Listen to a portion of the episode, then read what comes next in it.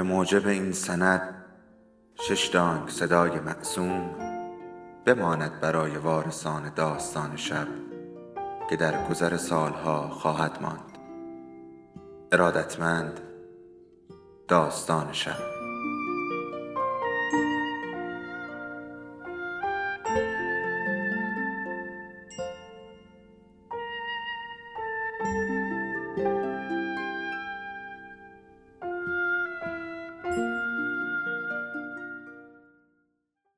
بود یکی نبود.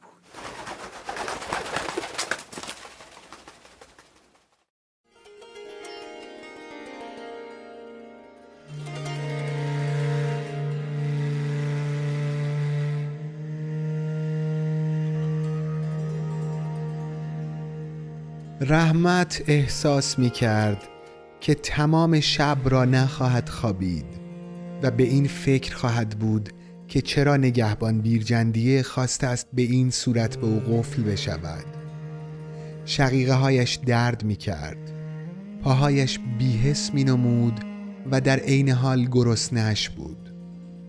فکر کرد به کبابی که بویش در مغزش پیچیده بود بی اختیار گفت کاش یکی دو سیخ از آن کباب ها اینجا بود.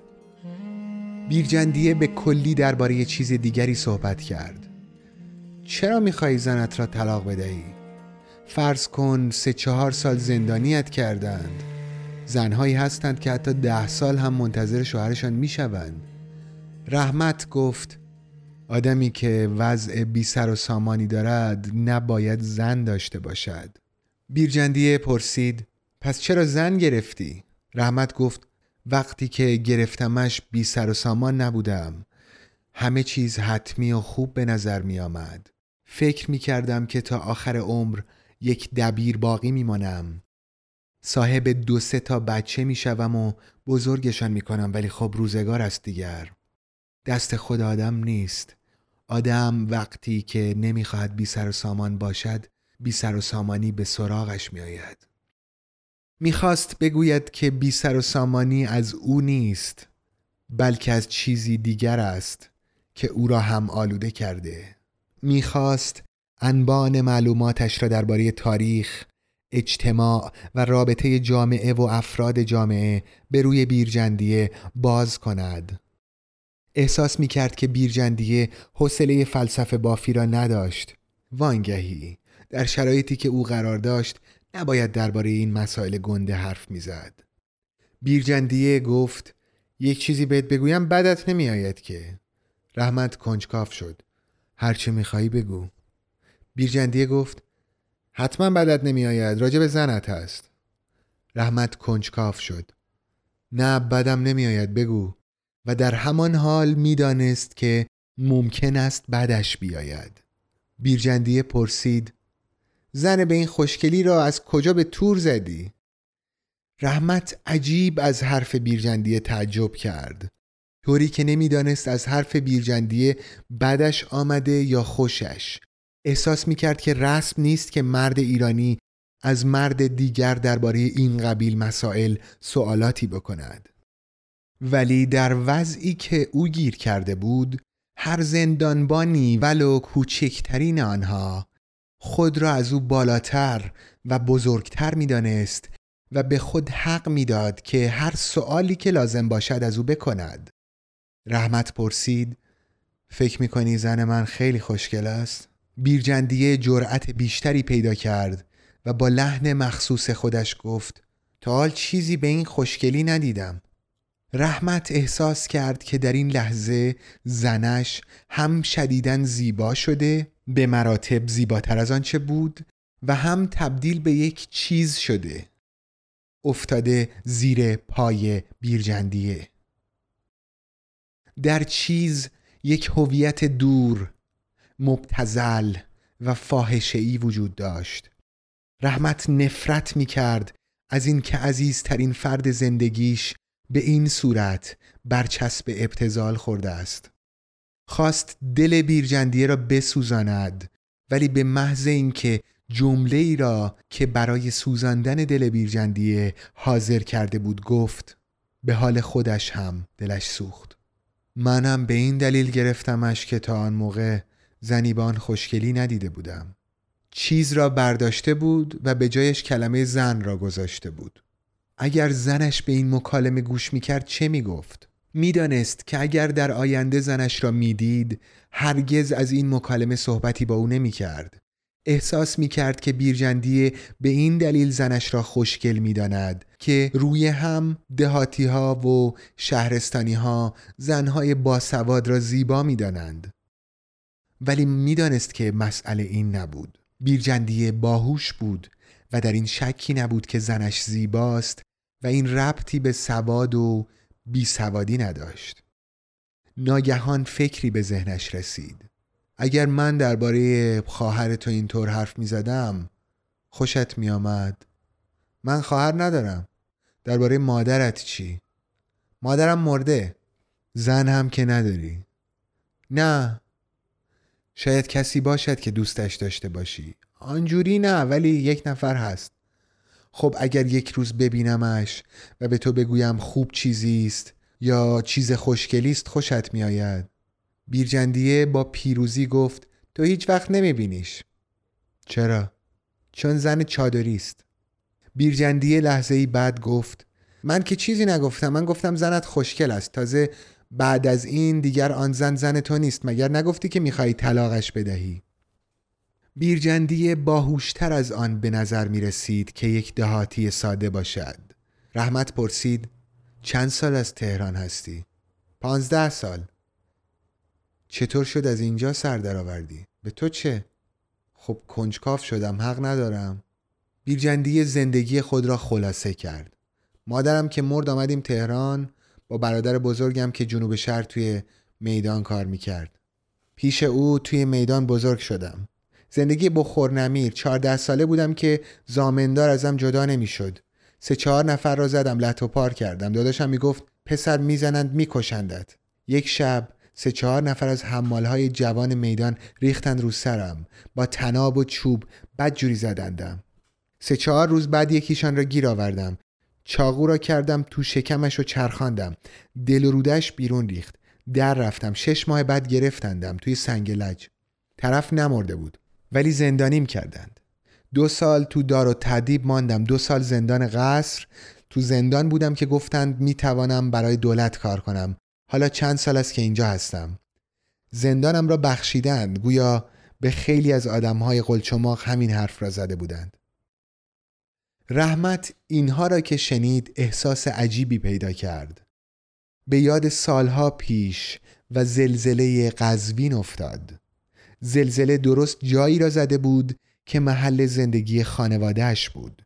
پدر و مادرش هر دو زیر آوار مانده مرده بودند. خواهرش هم در خانه شوهرش مانده بود زیر آوار. با شوهرش و هر دو مرده بودند. جسدها را از زیر آوار بیرون کشیده بودند و گذاشته بودند کنار بقیه جسدها. با یک حرکت زمین برای همیشه بیکس شده بود. در فاصله خانه خواهر و خانه پدر و مادرش وقتی که روی ویرانه ها راه می‌رفت به زمین و زمان فحش می‌داد. صدای بچه ای را زیر پایش شنیده بود و با عجله و دست پاچه شروع کرده بود به کندن. هر قدر کنده بود صدای بچه قویتر و قویتر شده بود تا اینکه ناگهان صورت یک پسر چشم زاق گرد و خاک گرفته. پس از برداشتن سه چهار خشت خام شکسته جلوی چشمش ظاهر شده بود. پسر ده سال بیشتر نداشت. او هم خانوادهش را از دست داده بود. پدر و مادر رحمت را هم خوب می شناخت فرستاده بودندش به دار و تعدیب معلوم نبود به چه دلیل.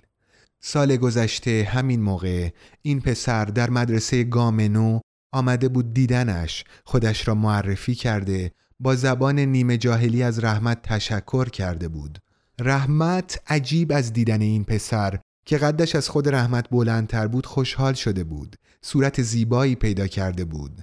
و با چشمهای خوشرنگ دماغ کشیده و لبهای پر. رحمت گفته بود برای جوان یک چایی بیاورند و بعد بی خیال پرسیده بود که چه کار می کند کسی پیششان نبود و پسر به سادگی گفته بود تو ساواک کار می‌کنم تو اوین. و همین. رحمت فکر کرده بود ای کاش پایم شکسته بود و این پسره را از داخل آن سوراخ بیرون نکشیده بودم. و حالا رحمت داشت فکر می کرد از دهات زلزله زده قزوین از بیرجند از میدان میوه جنوب شهر از زورخانه ها و باشگاه های تبریز و تهران و مشهد ناگهان این اشخاص راهشان را کج کرده سرنوشت مشترک پیدا کرده بودند.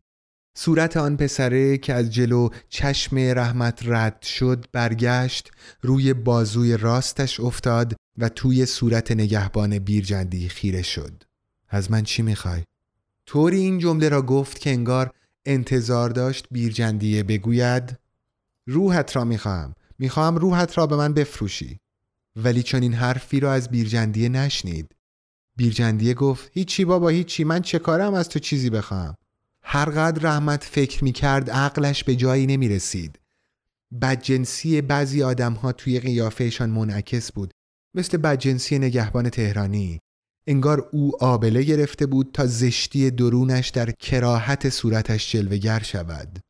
ولی آدم چطور می توانست حدس بزند که در ذهن این جوان خوشروی بیرجندی که شکم حمال میدان میوه را پاره کرده سالها در دار و تدیب و زندان قصر مانده و آخر سر از ساواک سر درآورده بود. و بالاخره کلید دستبند را گم کرده بود و داشت حالا از زیبایی زن او حرف می‌زد. چه میگذرد؟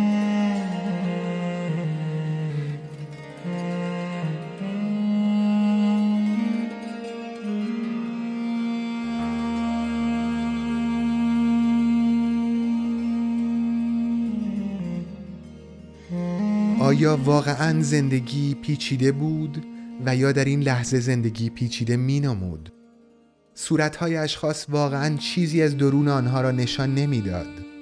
شاید این جوان خوشرو از نگهبان تهرانی آبل رو از حسین زاده زندیپور بازجوهای دیگر بازجوی خودش و جوانی که پایش را به تخت شکنجه بسته بود به مراتب بدجنستر بود تنها یک عمل او تمامی دستگاه ساواک را به حرکت درآورده بود.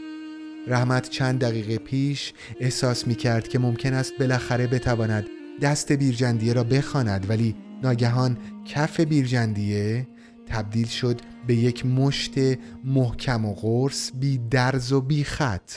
رحمت به وسیله او نه تنها به دنیای او بلکه به دنیای دیگران هم بیگانه می دنیای نگهبانها، بازجوها، ساواکیها، زندانی های دیگر حتی دنیای زن و پدر زنش و دنیای معلم هایی که سالها بود می شناختشان و شاگردانی که تربیت کرده بود و از بسیاری از آنها خاطرات دلنشین و دقیق و قابل لمس داشت. حتی ساختمان ها، خانه ها، دانش سرایی که در آن درس خوانده بود، مدارس، خیابانها و میدانها داشتند به او بیگانه می شدند. آیا به این زودی سلول انفرادی ماها مرارت و تحمل درد دور شدن از زنش خطر واقعی طلاق و آینده تلخ و پربیم اثر واقعی خود را در ذهن او گذاشته بودند؟ می‌دانست دارد پیر می شود در این سن و سال پیر شدن معنای خاصی داشت. ولی این معنا معنای عینی و دقیق بود. هر کس رنجهایی را که او کشیده بود می‌کشید پیر می‌شد. ولی مسئله از پیری بالاتر بود. امکان داشت که یکی به طور زودرس پیر شود ولی از نظر مغزی سالم بماند. دستی تیشه را بر سر و روی او می‌زد. قبلا انگار یک سنگ بود. یک تکه مرمر ساده بی خط بی سیما بی چهره بی شخصیت. هر ضربه تیشه که بر سر و رویش فرود می آمد و او را در اعماق زجر می‌داد و از او میکاست بر هویت رنج دیده متحمل زجر کشیده و صبور او میافزود. این به سادگی یک پیری زودرس نبود. به بیرون انداختن زجرهای درون در ظاهری کاسته عمیق صبور و خشن شده بر اثر ظلمهای وارد شده بر او بود و حالا نمی‌دانست که علاوه بر این کاستنها دیگر چه چیزی در انتظارش است جوان خوشروی شرور بیرجندی مثل روحی خبیس زجرش می‌داد. یک مسئله اصلی که رحمت را میازرد این بود که پیش از آن هرگز به یک مرد این همه از نزدیک اتصال پیدا نکرده بود. در گذشته همیشه از تماس جسمانی با مردها احتراز کرده بود. حتی وقتی که به حمام بیرون رفته بود و کیسه کش آمده بود رحمت بلا فاصله پس از احساس نزدیکی کیسه کش بلند شده سیخ نشسته بود انگار طرف کیسه نمی کشید و قصد دیگری داشت و حالا به این مرد که از چند هفته پیش تا حالا سه چهار بار بیشتر ندیده بودش و در اوائل بسیار مهربان به نظر می آمد عملا بسته شده بود و اگر دستش را بلند می کرد تن او را به راستی لمس می کرد سوء زنی شوم و بیپایان نسبت به نگهبان بیرجندی تمام مغزش را آتش می‌زد.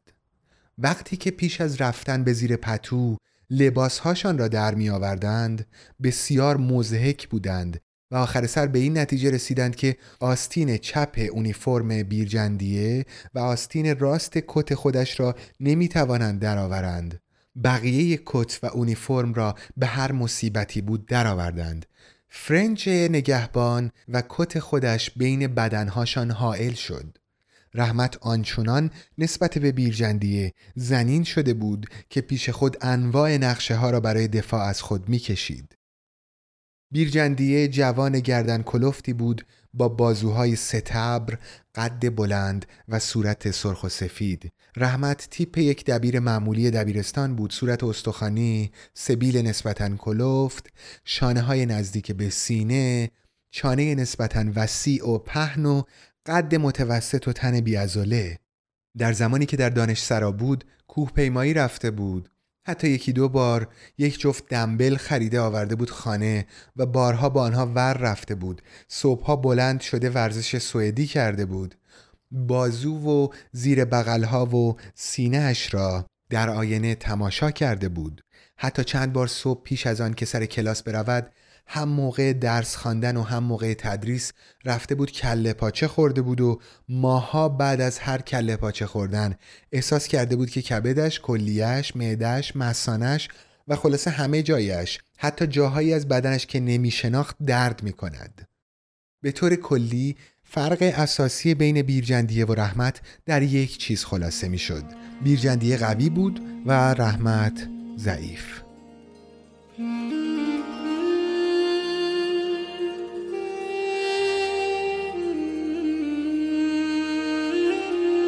و حالا احساس می کرد که بد جایی گیر کرده. زیر دوتا پتو در کنار یک نرغول که به سراحت با او از زیبایی زنش حرف زده بود دراز کشیده بود و منتظر واقعی شومی بود. به یاد حادثه ای افتاد که در هفته دوم دستگیری برایش اتفاق افتاده بود. پرونده های مختلف یک بازجو به هم ریخته بود اسم او را عوضی خوانده بودند و آمده بودند به سراغش.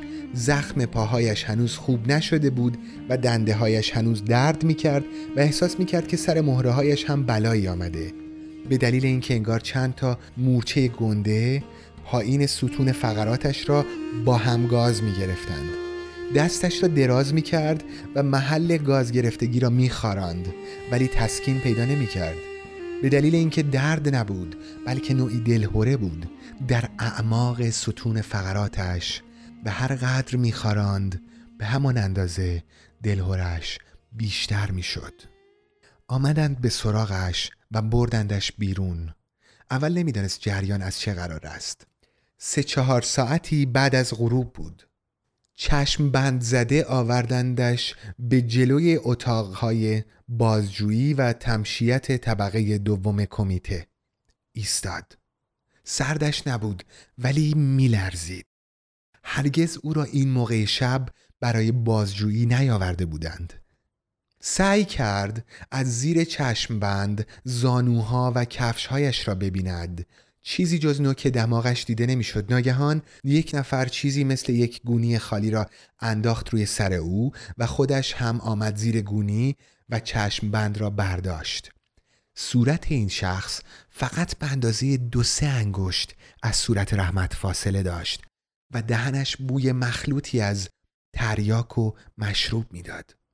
رحمت صورت دو سه نفر از بازجوها را با حیولای بیهویتی که توی گونی با او خلوت کرده بود در ذهنش مقایسه کرد. به نظر می رسید که با هیچ کدام از آنها تطبیق نمی کند. این شخص پشت سر هم به او می گفت دو هفته است که تو را گرفتند و من از وجودت خبر نداشتم یک سال از دنبالت میگردم. حالا بگو بهرام سپهر کجاست؟ باش قرار داشتی سر قرار حاضر نشدی. باید بگویی وگرنه میکشمت. داشت توی توبره خفه می‌شد. پشت سر هم می‌گفت آقا شما مرا با یک شخص دیگر عوضی گرفتید. من با کسی قرار نداشتم بهرام سپهر را هم نمی‌شناسم. ولی بازجو یا هر کس دیگری که با او زیر گونی بود دست بر نمی داشت. می گفت رحمت ما تو را خوب می شناسیم. حالا که گیرت آوردیم باید همه چیز را بگویی. بگو. بگو. یالا بگو. رحمت قسم می‌خورد و هر قدر قسم می‌خورد طرف همانقدر بیشتر اصرار می‌کرد وسط مجادله در زیر گونی فهمید که او را با شخصی به نام رحمت شهپر عوضی گرفته است. سعی می کرد مسئله را برای این قول زیر گونی روشن کند و در این حال احساس می کرد که لحظه ای بعد دچار خفگی خواهد شد.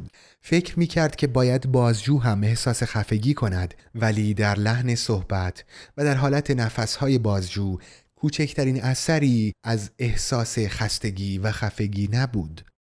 شاید اگر کسی حاکم باشد احساس خفگی نمی کند حتی اگر در شرایط مساوی با یک محکوم قرار گرفته باشد. داشت به این نتیجه می رسید که اگر آدم اختیار و یا قدرت انتخاب داشته باشد حتی در بدترین شرایط خفگی هم می تواند اکسیژن و هوا به دست بیاورد. ولی سرنوشت او این نبود که دوام بیاورد. بازجو پشت سر هم می گفت شهپر جای سپر کجاست؟ بگو بگو. ولی رحمت در حالی که می‌خواست سوء تفاهم بین اسم خود و اسم یک آدم دیگر سوء تفاهم یک نقطه کم و یک نقطه اضافی را برطرف کند از حال رفت. در حالی که احساس می کرد دست های بازجو دیگر نمی توانند او را سر پا نگه دارند.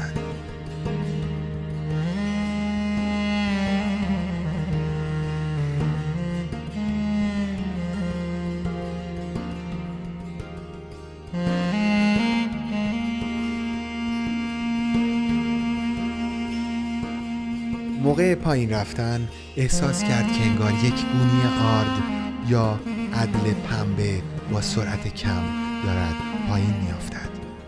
و بعد احساس کرد که دیگر نیست. وقتی که بلندش کردند خیس هم سرش و هم تنش و بعد کشان کشان بردندش به اتاق تمشیت طبقه دوم.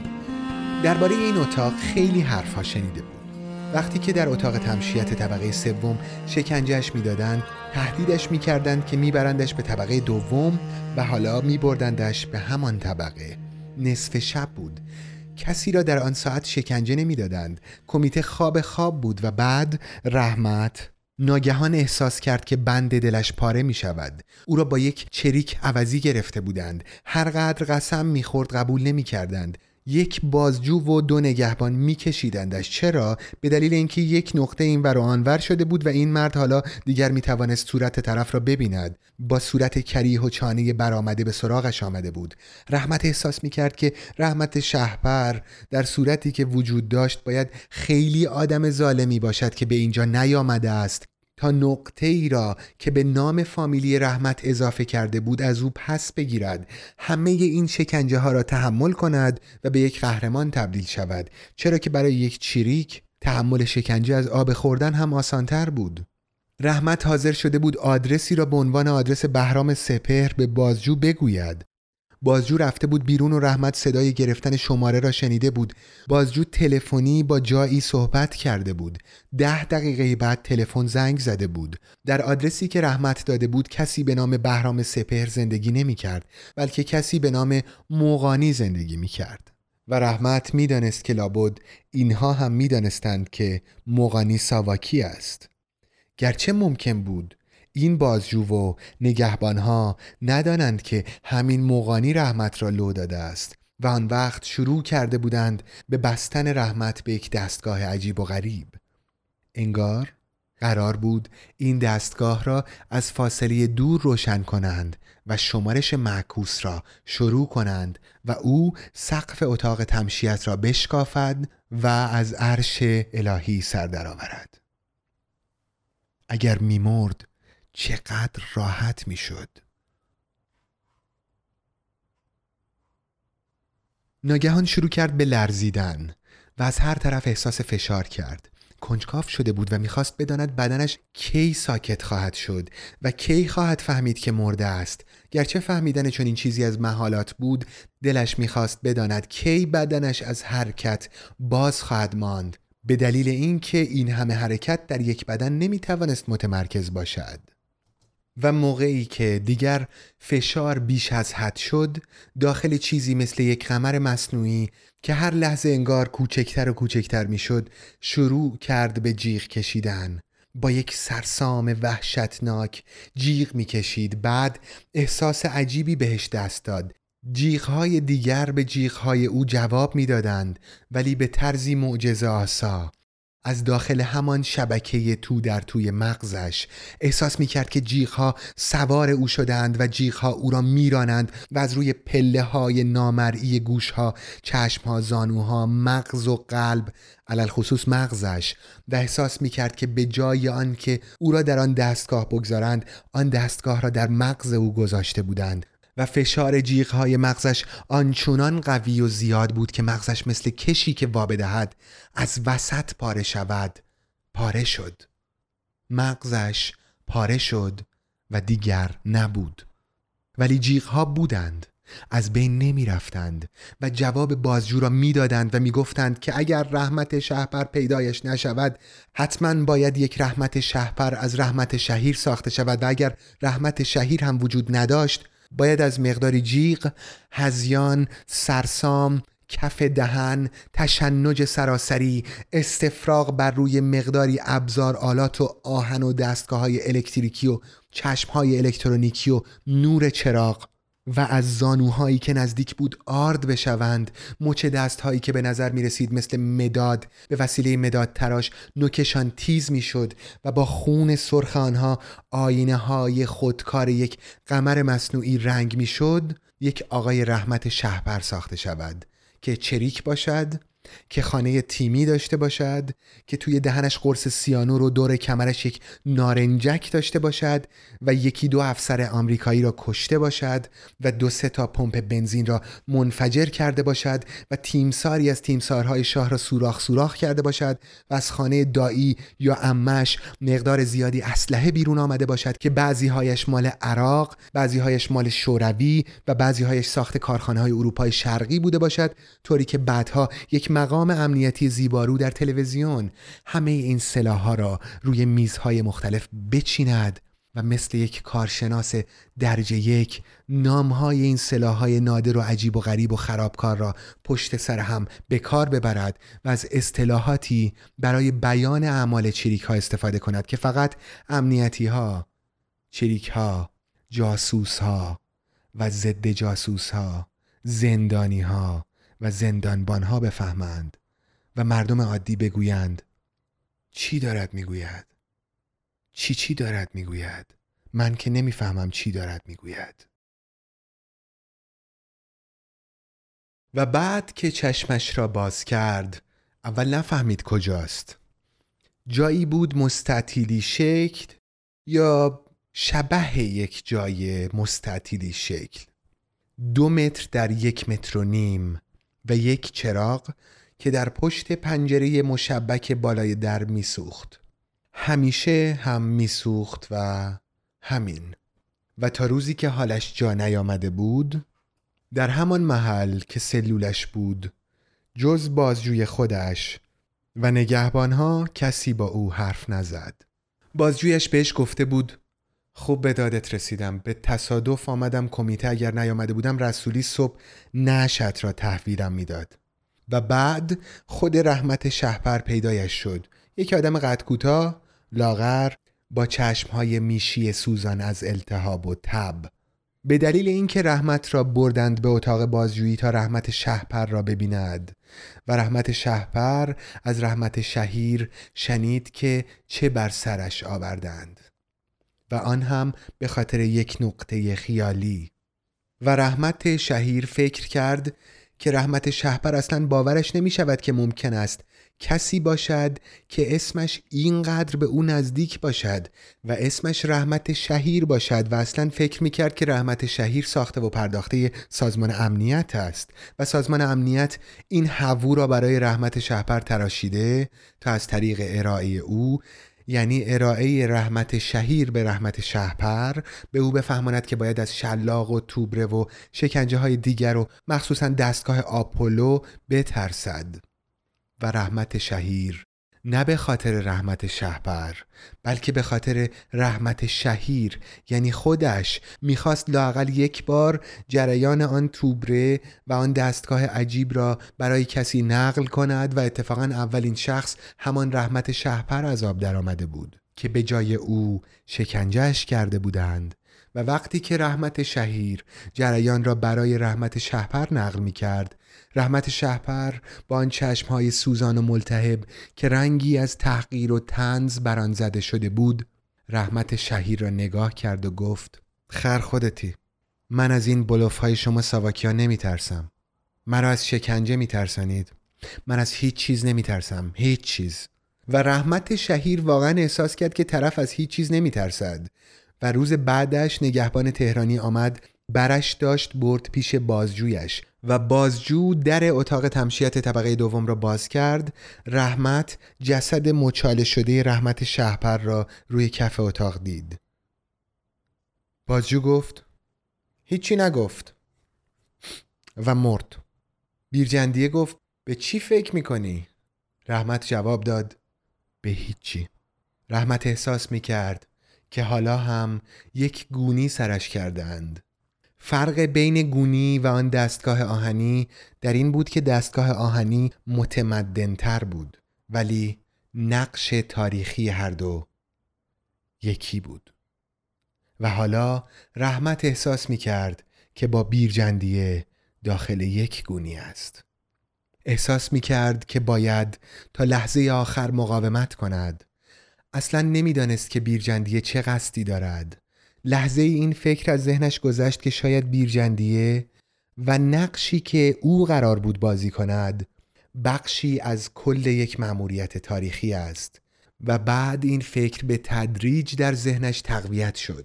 حالا همه چیز داشت به یکدیگر مرتبط می شد به نظر می رسید که در این جدول کلمات متقاطع تاریخ خصوصی او بیرجندیه از حروف و اسامی کلید بود. و به محض اینکه نقش او روشن می شد و این نقش با حروف قاطع و خانا و تمیز در سر جای خود قرار می گرفت ذهن به راه می افتاد همه چیز را پر می کرد و جدول تکمیل می شد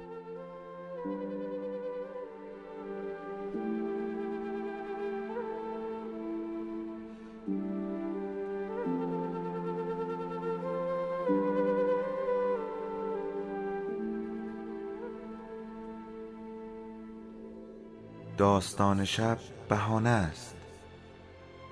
برای با هم بودن دور هم نشستن شنیده شدن.